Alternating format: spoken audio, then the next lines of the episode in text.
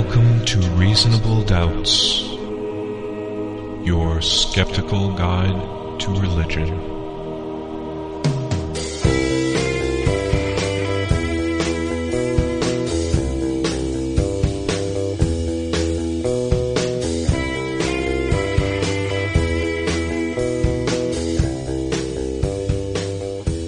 Welcome to Reasonable Doubts, the radio show and podcast for those who won't just take things on faith.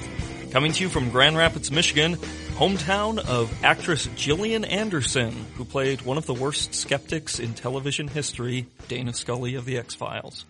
You can find us online at doubtcast.org or freethoughtblogs.com slash reasonable doubts. You can listen to us on Public Reality Radio, 1680 AM WPRR Ada Grand Rapids, 95.3 FM W237CZ Hudsonville, and 88.3 FM WPJC in Pontiac, Illinois. And as always, streaming at publicrealityradio.org. My name is Dave Fletcher. With me in the studio, my fellow Doubtcaster, Mr. Jeremy Beahan. Hey everybody, how you doing? Uh, teen pop sensation Justin Schieber and Dr. Professor Luke Galen are off this week, but uh, they'll be back. Don't worry. Uh, coming up on today's show, we've got some polyatheism, a stranger than fiction not to be missed, and Vyckie Garrison, a survivor of the Quiverful movement. Uh, but to start us off, some of our listeners out there may be aware of the fact that um, there's stuff going on in Syria. Huh? And at a time like this, it's really difficult to know what to do. So perhaps maybe the best answer is to turn to the good book and see what it has to say about Syria. Probably not much for guidance, but here, let's skim through it a bit and see if we can find But to be fair, it was written near Syria. Yeah, that's So, true. Very know? close in proximity, Yep, so yep. geographically they're doing pretty solid. Right. Hmm. Okay, here's something. Isaiah chapter 17. See, Damascus will cease to be a city and will become a heap of ruins. Her towns will be destroyed forever. That sounds kind of like what we're looking at Sure, right now. sure. Damascus in Syria. Uh, we, we've. hey, I, I don't think it's a heap of ruins just yet. Not but, yet. but we could get there. Yeah. But they Okay. certainly have tested rocks and found traces of chemical weapons and all that, Yeah. so it's not looking good. And this is, of course, the first time that's happened in Syria, right? Right, so right, that right. has to be Yeah. what they're referring Syria's- to in, in Isaiah. Damascus would have never have made the Hebrews shit list for any previous reason. Yes, of course. There's a lot of important news about Syria. Maybe some of the less important news is the way that Christian fundamentalists around the country are responding to this. Uh, many are searching their Bibles looking for prophecies of the end times and of course have stumbled upon Isaiah chapter 17 with this prophecy that Damascus will be completely annihilated.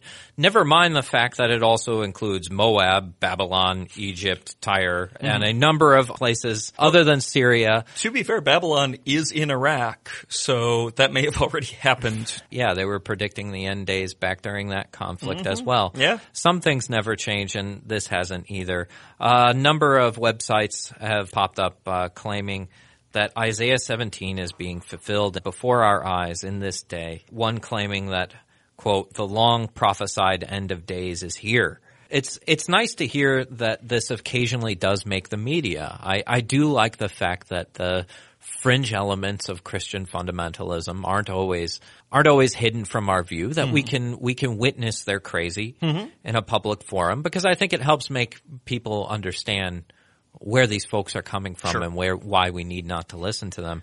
And uh, Time.com uh, covered this in an article. Some evangelicals see biblical prophecy in Syrian crises. Now, the religious blogosphere is lighting up right now, objecting to the evangelicals part. Uh, many evangelicals don't want themselves associated with, you know, your run-of-the-mill fundamentalist. But I think certainly we can understand that these people are indeed out there. They're a larger voice than many think. And uh, some have felt the need to speak up and question their interpretation of the scriptures. Thank goodness for that. For these fundamentalists, uh, for these evangelists, uh, whichever term they least prefer, this is a good thing, right? The fact that trouble is brewing in Syria is a sign that A, the Bible is true, B, the end times are coming. So this is something much like, you know, um, every time there's trouble in Israel, hooray, the end times are coming. Yeah. It's this is this is good news. They're celebrating this as opposed to saying, "Beware, this is going to be trouble." Yeah, yeah. As Sam Harris said, if a nuke were to drop on Jerusalem tomorrow, there'd be a number of Americans who would see a silver lining in the mushroom cloud. Right. Walter Brueggemann, a uh, professor of uh, at Columbia Theological Seminary, was questioned by Time on this, saying, "You know, is is there anything behind these interpretations?" I love how these reporters even try to give even bother. a shred of credibility. And he responded with what I found, what I felt was a very sensible answer. He said, uh, "You cannot read the Bible this way. It's an ancient poem about an ancient context. If we're going to contemporize it with such an easy connection." Then we have to learn to read the text against the United States as well. Hmm. Because the United States now plays the role of Babylon and all those ancient superpowers. We have to tread very gently about making such silly connections. And he's absolutely right. Yeah. But I couldn't help to think that there'd be any number of people out there who'd be willing to take him up on that and indeed would see the United States as this great Babylon Sure. That needs to be resisted. That sounds like a Fred Phelps kind of idea. It would be nice to just not even pay attention to these folks, right? Mm-hmm. Certainly on this show, although we do have our laughs from time to time, we try to we try to pay attention to those stories that might actually have some impact. You know, this stuff really does. We mm-hmm. can't dismiss the fundamentalists in our midst. They lobby politicians on Washington. In- And, in- and have Washington. the ear of many of them, oftentimes the president himself. Yeah, they serve in high-ranking positions mm-hmm. in our in our military. Unfortunately, you know, the end times lobby is active.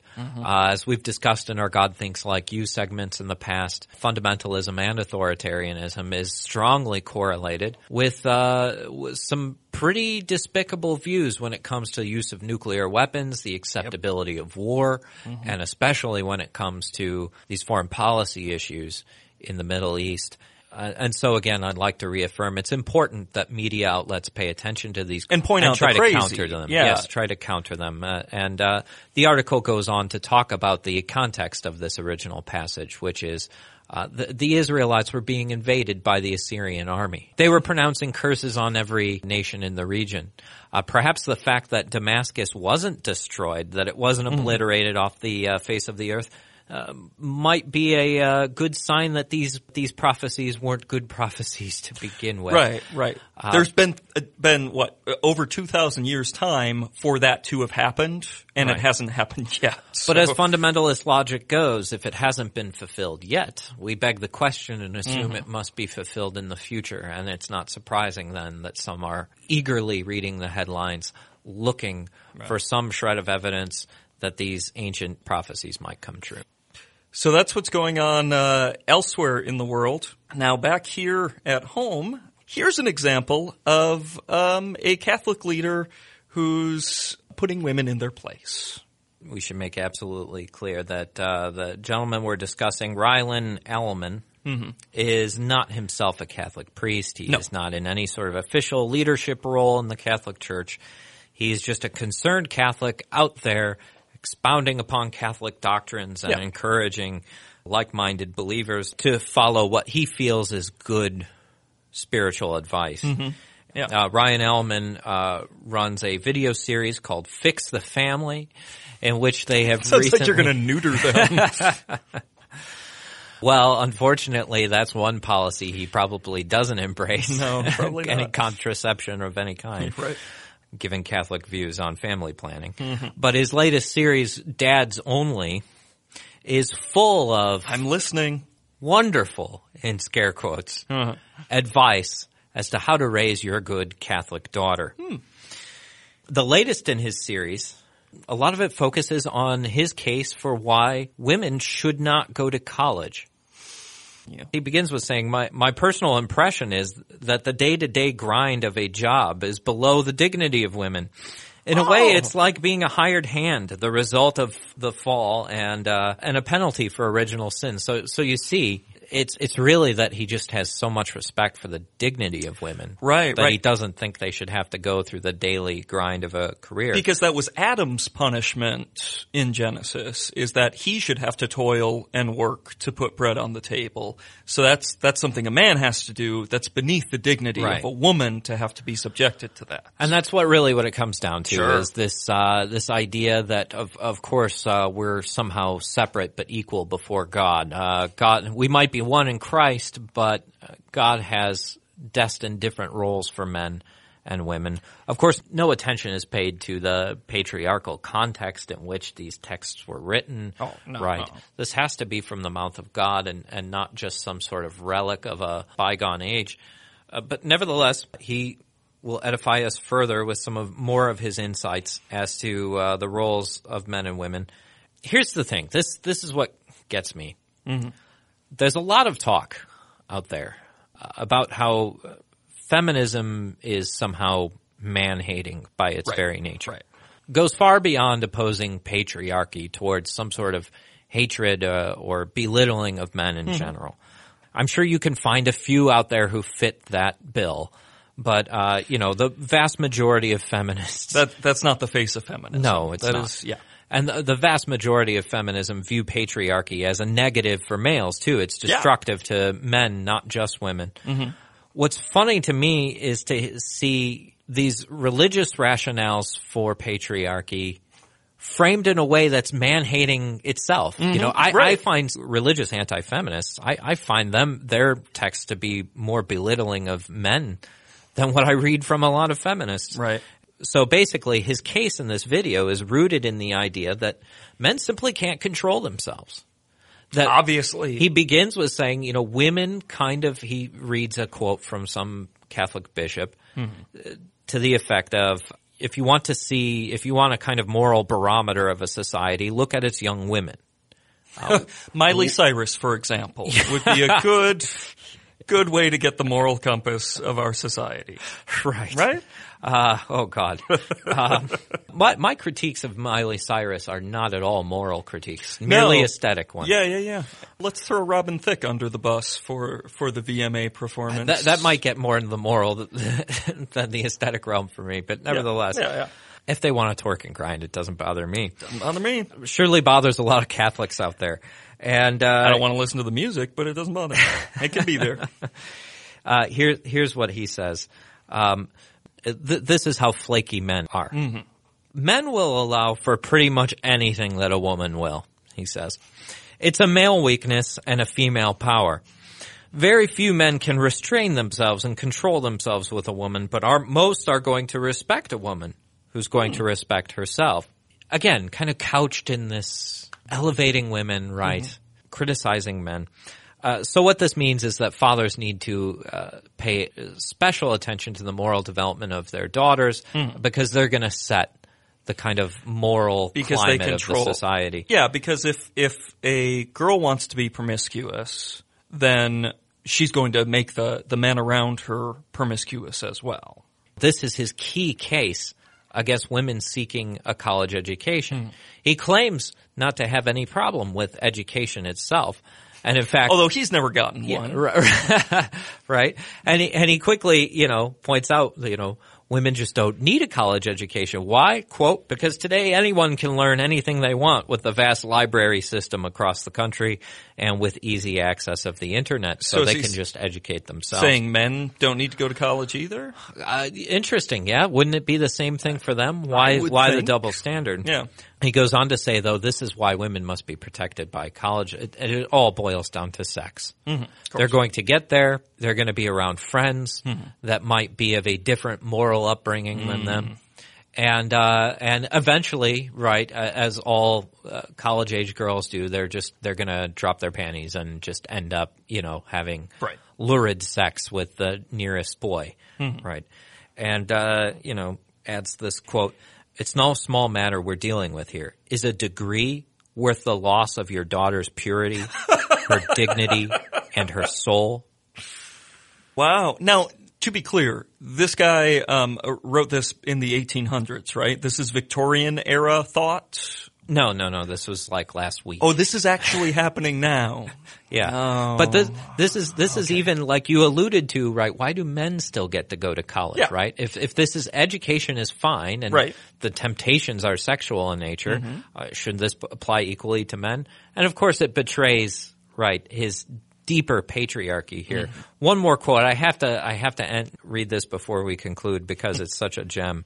Here's what he really thinks is going to happen if from women entering the workforce. Basically, it's going to enable lazy couch potato men. so let, let me read this, which actually it's hard for me not to see a shred of, I, I'm, confession here. Mm-hmm. It's hard for me not to see a shred of truth. I just don't necessarily view this as a bad thing, but uh, Right. uh, I, I certainly know couples where this, this description eh, fits. Eh. What normally happens with this setup is that those lazy men who are looking for another mother figure in a wife are very attracted to these responsible, organized, smart women who have it all together with a steady paying job and with benefits. Mm-hmm. So if he wants to go to work, he can, but if not, he can always fall back on her income. Or if he doesn't want to have to answer anyone, he could start his own business and it doesn't matter if it fails or succeeds or makes enough income because she's there to help. The bottom line is he is only supplementing her income, but he's supposed to be the provider. These are very strong stresses on families that I observe to be consistently, uh, to consistently repeat themselves over and over. What she did that was looked upon to be the responsible thing just in case ends up being a self-fulfilling prophecy because of this type of man she ended up marrying. So, I mean, this is weird. He's, he seems to be even against two income households. Yeah. Uh, Absolutely. the case against women's employment is is not that they're f- not fit for the No. workplace. Perfectly fine. It's that they're so damn good. Yeah. And so damn responsible. that men are going to become lazy. that these it's the women's fault that the men end up flaking out and pissing away their existence sitting on the couch at home. But there's again that double standard. There's no problem if a man is the the breadwinner of the family and the woman then falls back, relies on his income, tries to start a business and whether it works or not, it doesn't matter because she can fall back on his income. That's as it should be, right? yeah, right. It's only when the woman does that, when we get that, that role reversal, that it's a problem. You know, why why wouldn't these women just kick these uh, freeloading men off the couch and make them get a job too? He's got an answer to that too. Oh, no. So once she becomes sexually active with him, she releases hormones that mask his faults, and she remains in a dreamy state about him, and thereby less tempted to be critical of him. My What? God, I wish that described my marriage. Yeah, no kidding. My God. who are these families that he's observed uh, to to watch this happen? I didn't. I didn't realize my my sexual powers were so powerful. Yeah, that, yeah. Uh, I can delude my wife simply Yeah. by having sex with her. Apparently, a little bit of oxytocin is just going to make her look the other way, no matter what, right? Yeah, God, if only it worked that way. And this is not the Stranger Than Fiction for, Uh, yeah, for the episode. Let's be, uh, right? let's point that out. Despite the framing, the message is clear. This is, you know, this is patriarchy in slightly new packaging. Mm-hmm. And it's a phenomena that extends way past Catholics, of course. Hmm, Uh, we see this all over the Protestant world. And in fact, that's where we're going with our interview today. First, we're going to hear a lecture from Vyckie Garrison. Uh, Vyckie Garrison is the author of the Quivering No Longer blog. She's a survivor of the Quiverful movement. We talked about the Quiverful movement way back in episode 38 on this uh, on this show, right when it was popping up on our radar. This strange kind of trend. It's less of a formal movement and more of a trend that you'll find uh, amongst a lot of homeschooling families, especially in the Christian evangelical world. And uh, the the ideas are they, they of course shun birth control, Yep. any kind of contraception. Uh, they really they they decide that God is the natural form of birth control, and when He wants you to stop getting pregnant, He'll make you stop getting pregnant. But it, it's even more sinister than that.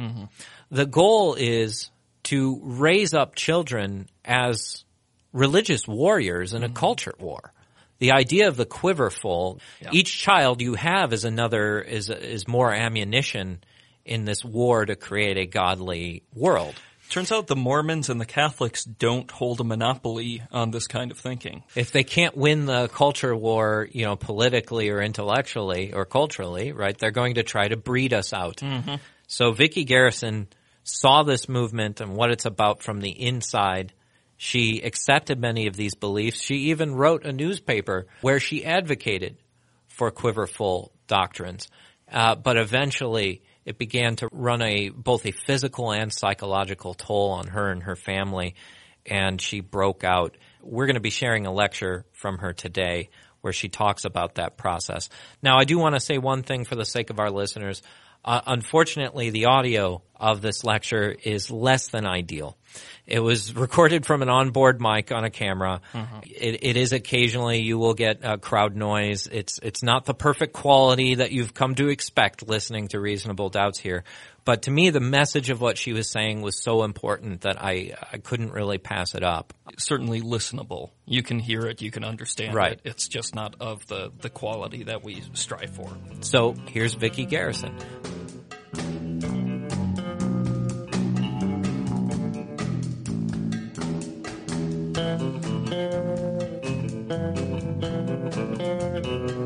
Thank you for having me here. I am so jealous of this community, this group. Um, I experienced when I was in um, Washington D.C. recently. They had drinking skeptically. it's like, what is that? Like, I really doubt there's that much rum in this Coke.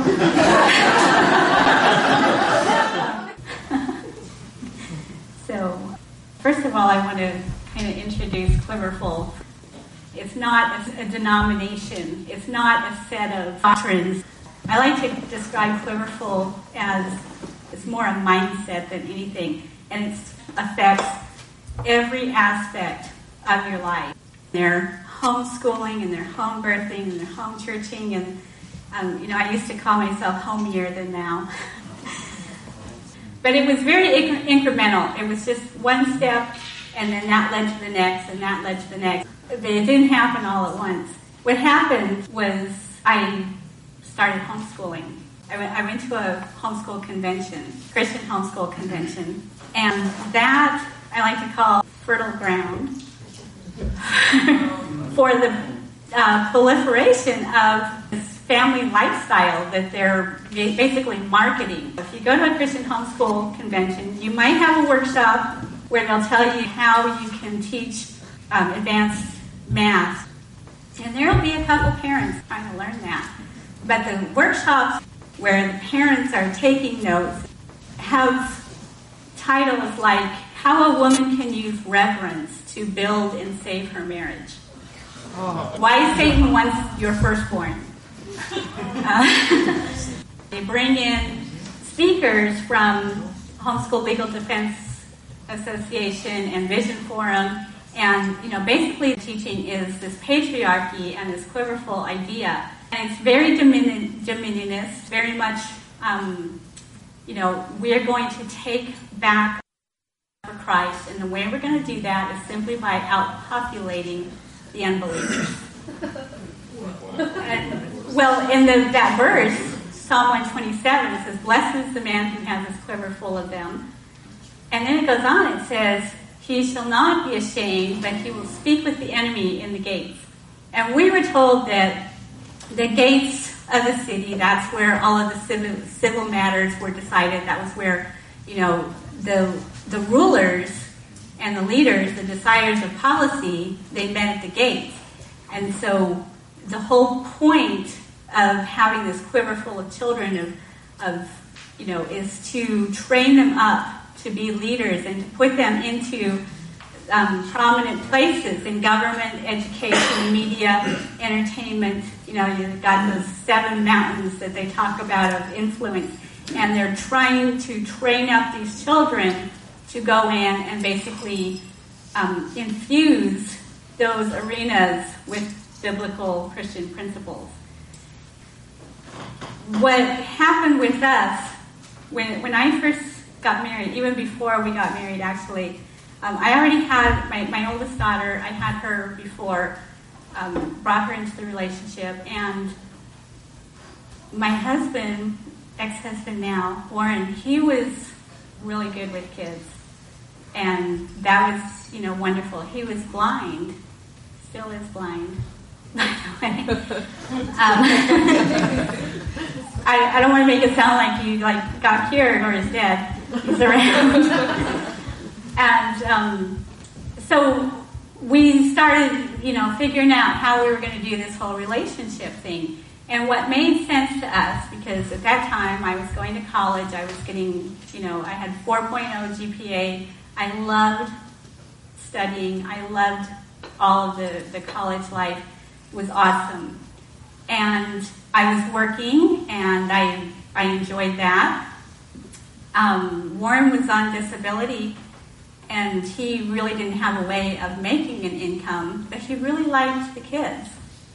And so, you know, we just, it made sense to us that he would stay at home, take care of the kids, take care of the house. I mean, he loves to do laundry, so I was going to let him. I was going to go out and, you know, get my degree and do something big and, and support us. And that, you know, for us was going to make, you know, it was going to be the most suitable way of having a relationship and having our family. But then we started hearing this stuff. We went, we, we went from the Salvation Army, went to a fundamental Baptist church. And I remember the pastor talking about biblical roles for husbands and wives, biblical family values, God's plan for families. And the basic story is that God made man to be the head, and the woman is to be the helpmeet, and the man is to be the provider and the protector, and the woman is to support him in whatever calling God has for his life. And so hearing that over time, we started to feel like, wow, I wonder what God thinks about what we're doing here, because it's not quite lining up. And, and it, it was a gradual thing, but eventually I got convicted and I felt like, you know, I am abandoning my kids and I'm off doing my thing and, and, uh, you know, that's not supposed to be my role. That's not what really, what God has called me to. And so I felt that I needed to come home.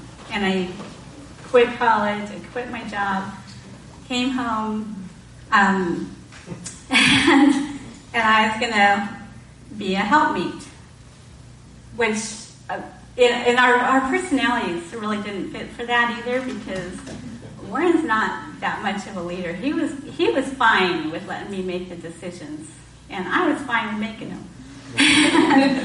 but we learned that that was just not right. That was not God's way.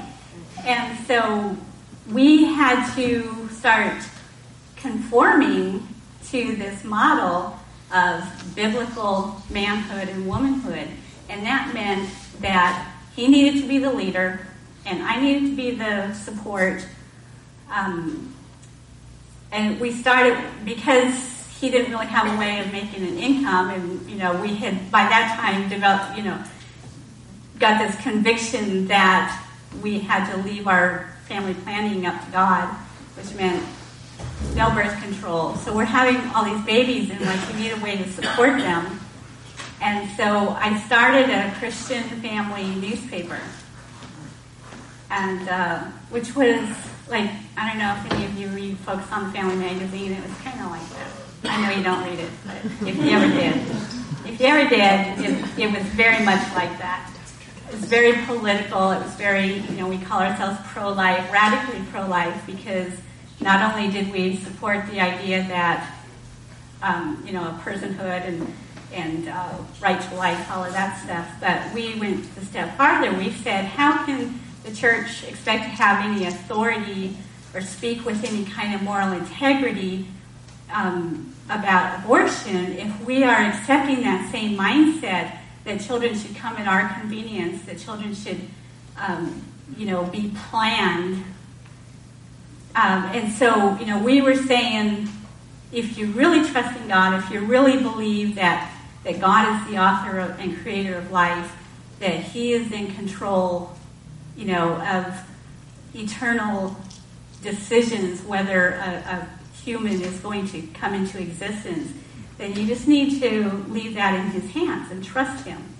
So we were trusting the Lord with our family planning, and and we were supporting that lifestyle by basically selling it to others. Um, and so we were promoting it through our newspaper. And in the place where we live, Norfolk, Nebraska, is fairly conservative. It's actually very conservative. And so our paper went over really well. We were able to support our family um, fairly comfortably off of that income. Um, so the relationship. what, what happens with patriarchy is when you when you have this total imbalance of power, this total um, you know the dominance and the submission in a relationship, what happens is the person who is the head, you know, and and they kind of suck you into that with this promise because the Bible says in Ephesians 5 somewhere, husbands, love your wives as Christ loved the church and gave himself for her. I call that the peanut butter and the patriarchy trap. Because that's what that's what draws the women into it. And you know, we were talking at dinner and I said that Quiverful is basically a woman's movement in my experience, and especially since I started the website, no longer quivering, and have been in contact and, and communication with others who have been in it and are now getting out, and that happens, is kind of cool. We're finding that it, it generally is the woman who is bringing these teachings in and kind of pushing them on the man, and you think, why? Well, it's that whole husbands love your wife thing. They, they talk, they make it sound like, you know, you're going to get the servant leader. You're going to get, you know, somebody who loves you like Christ loved the church and is willing to give his life, you know. And so when you when you have that kind of ideal in your mind of what kind of husband you're going to get, and you're willing to pay the price, and the price that you're going to pay is submission and obedience. And it's kind it's really a kind of a twisted thing. And I didn't realize it until much later after I got out. I, I might actually just read this part to you because I think I wrote it better than I can say it. So if you'll bear with me here. Wrote, when I finally recognized the insidious nature of the headship and submission scheme, here's how I described it. The very first thing that I had to learn as a Christian wife was submission. I needed to honor and obey my husband. And I had to be such a devout, godly woman that my husband couldn't find any fault in me. And in that way, I could win him without a word. This is, you know, right out of the Bible. Um, and the, and the Bible study ladies who were teaching me this submission, they reminded me that it's actually God's job to get my husband saved, to get him to be this servant leader that I was promised. Um, but they assured me that I could do my part by following their advice and being a loving, respectful wife. What I took away from that meeting was this all I had to do was be the perfect wife and the perfect Christian, and God would honor that and give me this wonderful, godly marriage. And, and it might seem obvious that it, you know, we can be perfect, but it wasn't really that obvious to me. It just seemed, it seemed doable. The things that you know, uh, I, I had a lot of confidence. If I was young, I was like, "Oh yeah, I can do that." Um, but but what I what I thought, you know, was that if I carry this out, this good, you know, my part, I could be a good Proverbs 31 wife if I could be that you know, submissive helpmeet, that when I did, then God would have no choice but to just come in there and make a really awesome husband out of them. Which is, which is really kind of twisted. It's like when you're in a when you talk with with uh, people who counsel couples who are in a dysfunctional relationship, a codependent relationship, and you know they're they're always going to say you can't change him. There's you know you cannot change him. All you can do is focus on yourself, and that is very true. But when you get God mixed into the equation, well then, yeah, I'm focusing on myself, but you got this kind of loophole where what you're actually doing is you're like obligating God so, yeah, I don't have to control him because the guy who really can control him, you know, has to honor and you know my obedience. He has to come through for me, and, and so it's very much manipulate mani- manipulative. I can talk. um, it's a very twisted relationship, and what it does is it just gradually, and I have seen this happen in every patriarchal relationship that I have witnessed up close. That the man, the more that he is submitted to, the more that he is kind of catered to and given this special place of authority and responsibility within the, the home, it's like he starts to resemble more and more the Old Testament God of the patriarchs. You know, that crazy capricious dude who just wants to smite everyone. And, that's what that's what the husband starts looking like. And and the wife, she's looking more and more like Jesus, like that lamb that's going to slaughter and won't even open up her mouth. Though he slay me. That was my life verse from the book of Job. Though he slay me, yet will I trust him. So what you've got is you, the husband is becoming more and more narcissistic. He's becoming more and more you know, just feeling superior, feeling this power. And the wife is becoming more and more of a martyr and self abnegation and just, you know, to um, our website, No Longer Quivering, if you go there, everyone says it drives them crazy because the first thing they notice is we misspelled quivering. We spell it Q I V E R I N G. And then our subtitle is There is no you in quivering. And that's because over over the years, you know, you hear the Duggars, they're always talking about joy. The way you have joy is Jesus first, others second, yourself last. Well, you know, that's the mindset that you just have to die to yourself. You have to, you know, completely greater man love has no man than this that he lay down his life for a friend. And so this is your expression of love in Quiverful, in the patriarchy paradigm, is that the wife completely subsumes herself for the good of her family and for her husband and to promote. And it's all for God. You know, we're all doing it for God.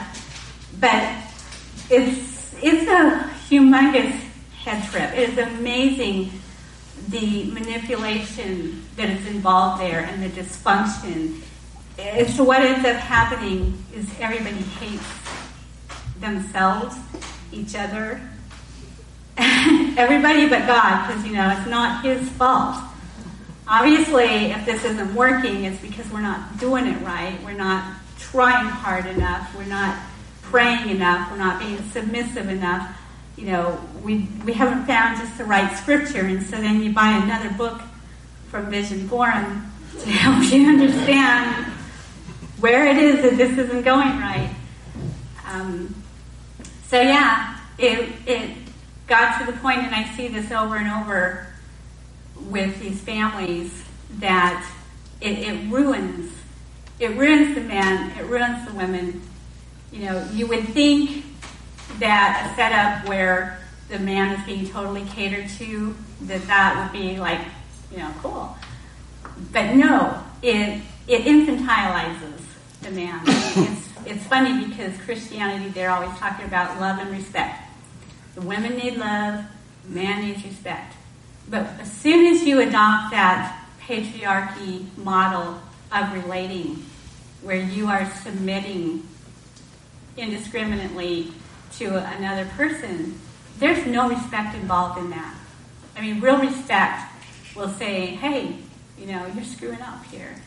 And, and that is respecting a person enough to say, take some responsibility. You know, here's reality.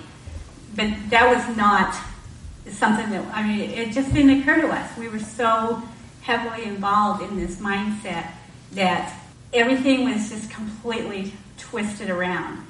And it's kind of interesting because, you know, I considered myself a fairly intelligent person. I thought, I mean, you know, my critical thinking skills were pretty decent. Not, I wasn't stupid, but, um, but I was told, you know, almost from the beginning, almost the first thing I, I found out from the Bible and from Christianity about myself was that as a human being, there's something wrong. You know, I, was born with this sin nature, and I have this flesh that is trying to take me away from God, that's rebelling against God, and that is, you know, leading me down worldly ways and Satan's path, and and you know, so I I had that idea you know, about myself. You know, I used to say my heart is deceitful above all things and desperately wicked, and I said, you know, this was what I was taught that the person that the heart most wants to deceive is me. And so whenever something made sense to me, I had to think, well, that can't be God. And because I was a woman, I was taught that I was inherently more susceptible to deception by Satan. There's, there's a verse. Paul said it, and I don't know the, the chapter and verse, so yay, I won't quote it for you. That's part of my therapy. I'm just losing this stuff. um, but so it, it got to the point over the years where I had such a, a doubt about my own, you know, I just could not trust. If something made sense to me, if something seemed like this is a really sensible, common sense idea, and if especially if it was something that I actually wanted to do, that could not could not be right. That had to be like so. I would have to basically, you know, figure out the opposite and do that because obviously, whatever seemed right to me you know, there's a way that seems right to a man, but the ends thereof lead to destruction. Mm-hmm. And yeah, it was all King James. so, so that was it, it. Really brought me to that point where I just it was like a counter indicator. If something would, if something seemed like a good idea to me, obviously we need to do the opposite. And so we just got farther and farther this, this huge disconnect from reality. Like we're building this little fantasy world all up here in our heads, but reality like didn't go away. and, and reality was that, you know, the pregnancies were killing me. I actually had stopped having, like, my, after the, my third, I have some health issues that made it very, very difficult for me and it actually life threatening. And after my third, you know, we were advised not to do that anymore. it's like, no, this is not a good idea. And so Warren had gone and had a vasectomy. This was before we encountered Quiverful. We did the sensible thing that, you know, just seemed obvious to us. And we said, that's it. You know, we've got three, that's plenty. That's actually more than plenty. um, but then we got into Quiverful. I read Nancy Campbell's book, um, God's Vision for Families, and Mary Pride has a book called The Way Home Beyond Feminism and Back to Reality. and, and in these books, they talk about, you know, just giving your reproductive life over to God. And so the more that we got involved with other people who had accepted that mindset and who were living this quiverful lifestyle, um, we felt convicted that we needed to put our reproductive lives back into God's hands. And so then Warren went and had a reversal. And I had four more children. And uh, blessings. We always call them blessings. And my last, and every time it was it was extremely difficult. And three of our children inherited my the bone condition that I have that causes my health problems. And because of that, we were constantly taking them up for um, checkups in Minneapolis. And between the three of them, they've had about 25 surgeries. One time, all three of them at the same time. Um, and so that was just, you know, consuming a lot of our life. Just trying to bring in enough income to support this. And, and something that, you know, a lot of people, they'll hear about the Duggars or they hear, hear about these clerical families who are having all of these babies and they're like, you know, well, they're just a drain on the welfare system. But the thing is that clerical families generally will not accept any kind of um, public assistance because it would be a bad witness, and because they are very Republican, they're very anti, you know, socialism. so, um, so you know, we're having to do all that with no help from food stamps or even Medicaid. I mean, we didn't have health care. And, you know, thankfully there was the Shriners, which was a, you know, they do orthopedic things, and, and it was all free for my, my children. Otherwise, I don't know what we would have done for their health care. And that is where we really failed, was with the homeschooling, because you just can't do it all. It's, a, it's an impossible lifestyle. It is unsustainable to try and live such a demanding life.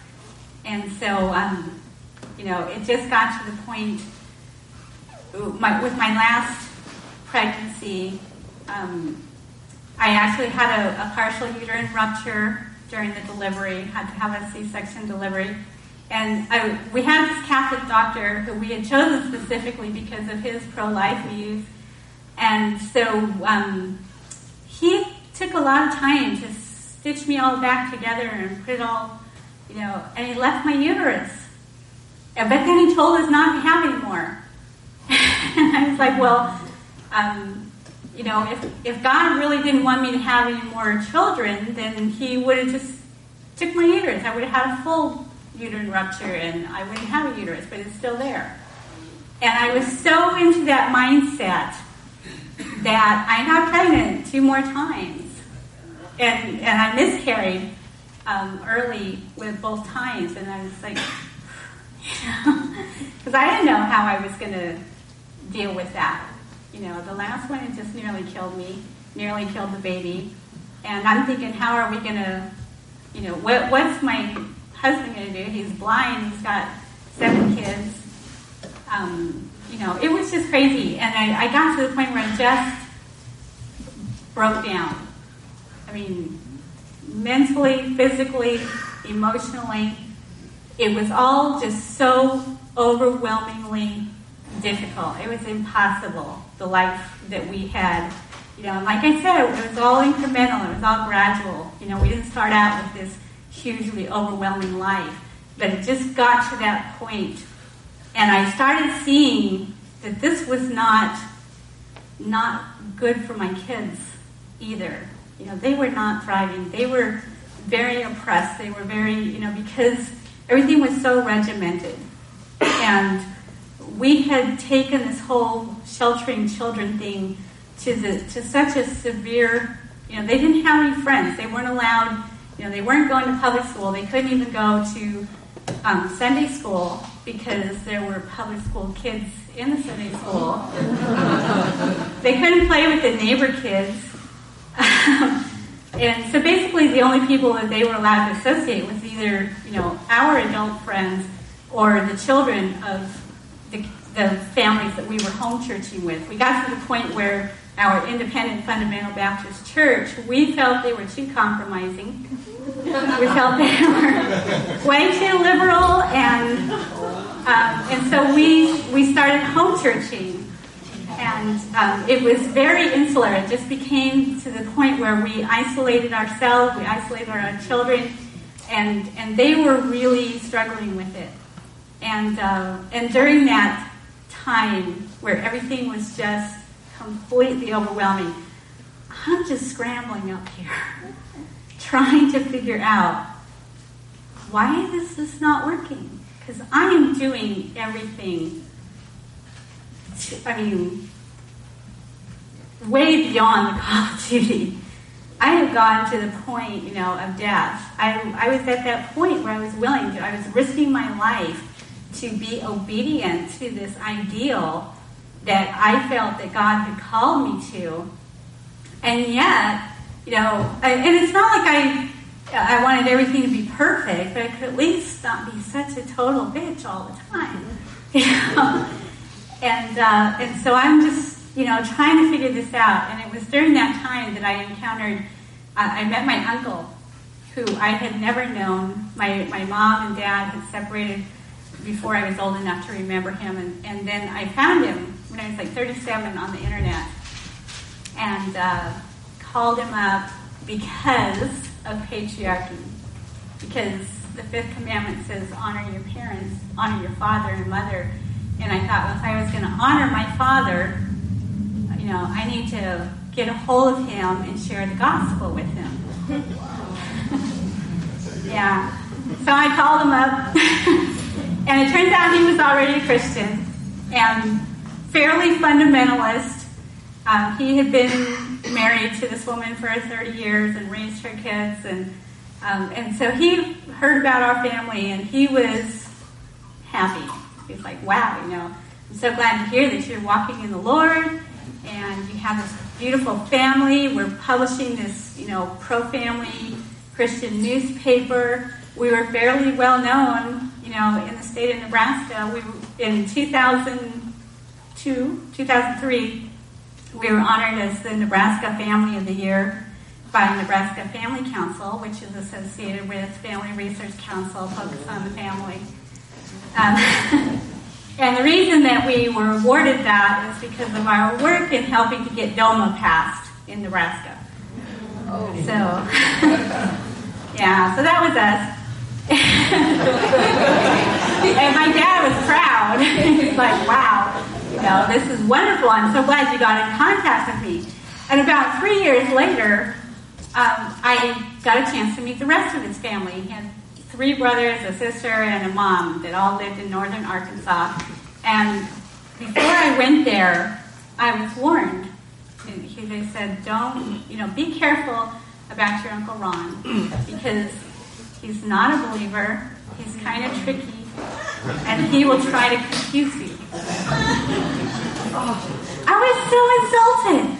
I was like, you know, I am the most committed Christian I know. I am so devoted. I know my Bible. I, I studied apologetics. I got this figured out. My faith is so strong. God is so real to me. There is no way that, you know, I'm going to have the least doubt. If anything, he's the one needs to look out. you know? I just couldn't believe it. They didn't have any confidence in me. And so, so when I met my uncle, I really liked him.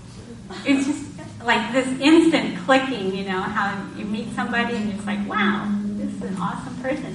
And we talked for quite a while while I was there, and then by the time I got back from that vacation, I had an email from him, and he said, I was really impressed with your family. I can see that you are very intentional, that you're very, you know, deliberate about your way of life, that you are trying to you know, be countercultural and not to just go with the flow.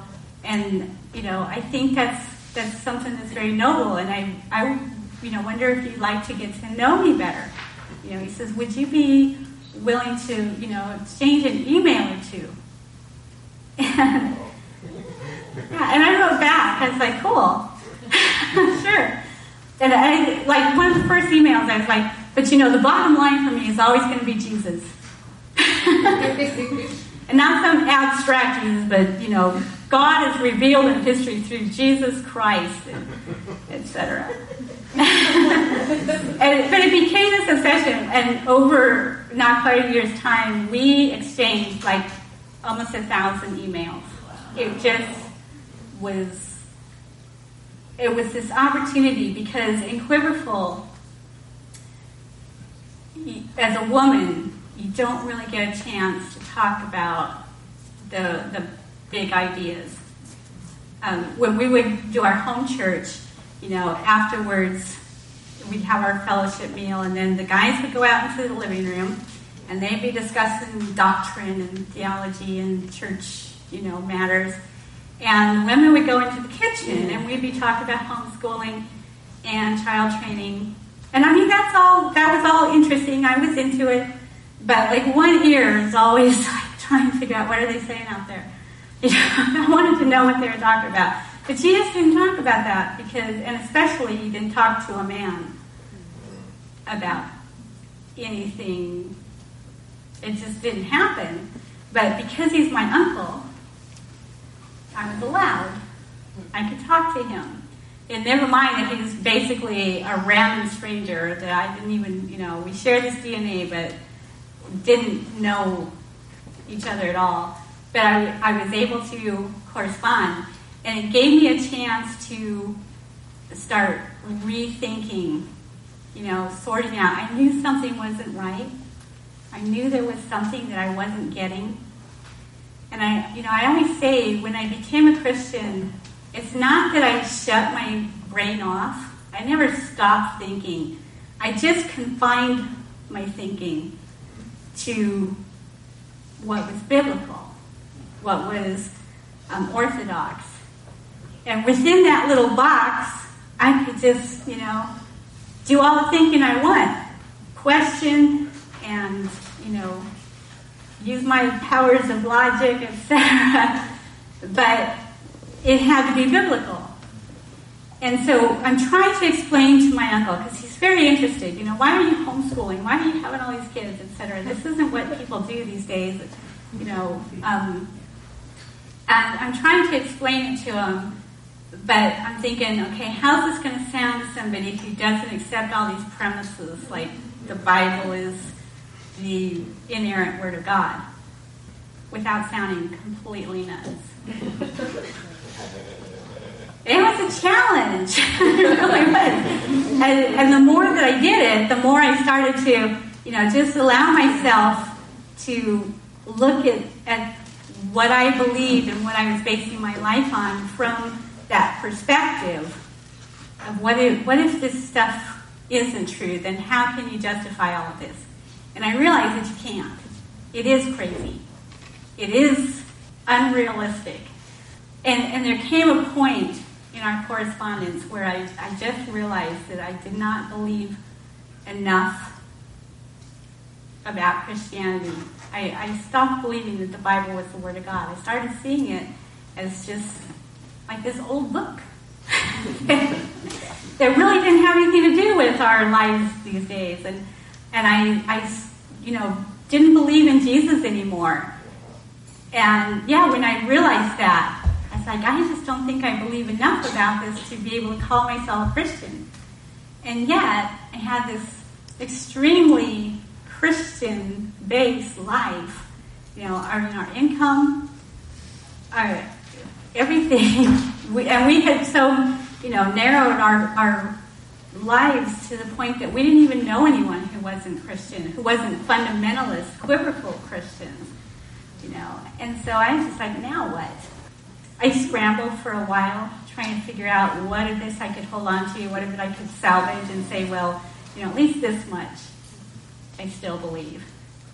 But once that foundation was gone, because fundamentalism, you know, it all it all kind of hinges on it. It all kind of works together.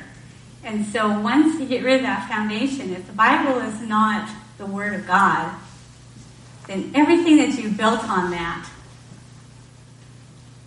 it, it just kind of goes too. You know, it's kind of all evaporated for me. But yeah, I came to that point where I just realized that I didn't believe it anymore. And uh, everything changed.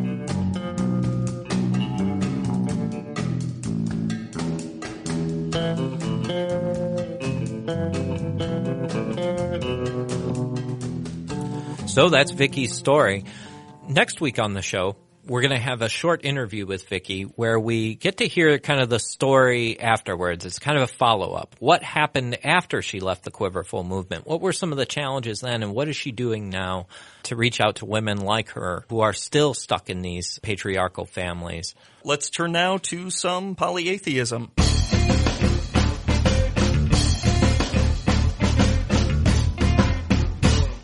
Throughout the annals of history, we have a wide range of mythological mothers. From Hera, the once powerful earth goddess who was reduced to Zeus's nagging wife, to Frigg, prognosticating mother of the Norse, Hathor, cow-headed Egyptian goddess with abundant healing milk, and so on. But there's only one mother who became a crossover goddess and moved King Solomon the Wise to build a temple dedicated to her. Astarte, or Asherah, or, as she's called in the Bible, Ashtoreth. She started out as the top goddess of the Phoenicians and Canaanites before hitting it big across the Middle East and Northern Africa and beyond. She was the wife of the Canaanite god El, whom we've discussed in a previous polytheism, and she was known as the Mother of the Gods, having a quiver full of 70 or so children. Thought 13 was rough. Right? Uh, her name, in fact, is often translated as womb or that which issues from the womb. Uh, to make matters more complicated, she may actually have been both of El's wives, Astarte, the light side, and Anat, the darker aspects of the same goddess. These two, two, two goddesses in one gave birth to both dawn and dusk, as well as, you know, 68 or so others. Considering her popularity and importance amongst the Canaanites, it is perhaps not surprising to find that she merits a mention or nine in the Hebrew Bible. Of course, in the Bible, she goes by the name Ashtoreth, which may in fact be an attempt by the ancient Hebrews at name calling. What they've done is mash up the name of Asherah or Astarte with the Hebrew word Dorith, meaning shame. So, you know, it's shame goddess is essentially what they're calling her. Uh, they also frequently use Ashtoreths as a general term for all those damned pagan goddesses. Usually the context is something along the lines of, we have sinned by worshipping Baal and the Ashtoreths, or stop sinning by worshipping Baal and the Ashtoreths. But thanks in part to Solomon's many pagan wives, and also probably to the fact that Astarte's husband El is a regional variation on the Jewish god Elohim, Solomon himself commissions the building of a temple dedicated to the Ashtoreth, which eventually makes her as notorious as the golden calf of the Ten Commandments story. Indeed. Mm-hmm. Can can I jump in here Yeah, with certainly. a with a not funny biblical Please. reference? This is part of the case for those who claim that uh, monotheism came pretty late in Judaism. Absolutely. Because Solomon just doesn't seem to think that there's any problem with this. No. And we have other references to uh, an Israeli uh, colony in in Egypt at the time, where the women would go out and make cakes to the Queen of Heaven, who was this this Asherah, and um, uh, It, it's to be- henotheism is, is what we're seeing at play. Right, right. What we might Yeah. be looking at is a later where the monotheists, those who exclusively worshipped Yahweh, were really embarrassed that uh, their god was associated with this female consort Mm-hmm. and also some of the nasty practices that happened around her and his worship. Right. Uh, not many goddesses can claim responsibility for as much bad news for the Israelites as Astarte can, and only one can make a case for being the wife of capital G God, which may be why, in fact, by the time the Bible was being written, there they were so sure to talk about how bad it was to worship her, because of course, by the time they're writing the Bible, they're trying to distance themselves from their Babylonian captors. They're trying to say, we're not like you. We don't worship these other gods. Therefore, it's, it's a little bit of, uh, of, um, retroactive history. They're trying to change, um, Yeah. the actual practices. Right the- before they went into uh, into exile for the Babylonians, some priests discover a long lost scroll and go to King Josiah and say, "Hey, look, turns out we shouldn't have been whoring ourselves out to these gods all this time." Right. Right. So yeah, Even uh, though for many, many years they had, it Yeah. was widespread. But uh, Solomon wasn't the only one taken by Astarte's feminine wiles. Uh, the ancient Egyptians also took her in. In one great, though fragmentary, tale of ancient Egypt, the gods cannot manage to satisfy the sea with their tributes. So they sent Astarte to make additional offerings, and when she got there, bow, bow. This mother with a mouth, rather than paying tribute, started insulting the sea. Ooh, you think you're so big and wet? Well, you're all washed up.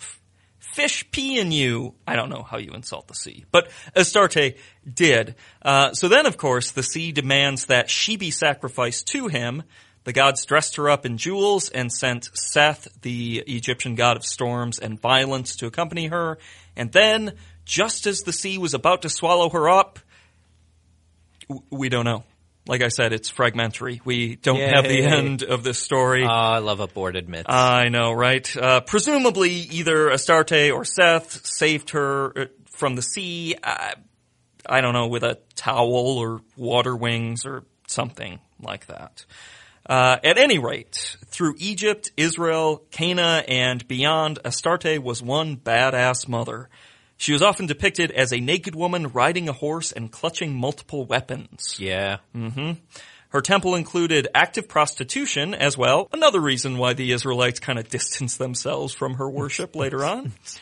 Uh, she's got 70 kids to support and her husband is away most of the time. So, you know, there weren't a lot of job options. Quit being judgy. You know, a woman's got to do what a woman's got to do. So there you have it. Astarte, tough talking, no nonsense, Canaanite mother of the gods, and just one more goddess worth not believing in. Well, let's uh, let's finish off here with a stranger than fiction.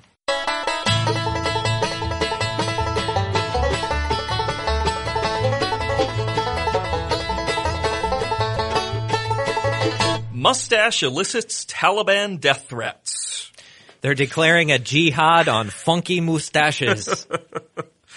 Uh, Don't these guys have something better to jihad against? Yeah, you you would think. Um, this is this article is actually a, a, a while back, and we just couldn't fit it into the show earlier. So I'm very happy that we're finally getting to it. Back from August, but yeah, uh, and really you need to go to doubtcast.com to get the link to this article so you can see this man's mustache. It is. It's But- worth jihading over. Uh, I would yeah, say. it's it's kind of reminds me a bit of Wario, Yes, uh, it does. only like on an even more epic scale. Yeah, yeah.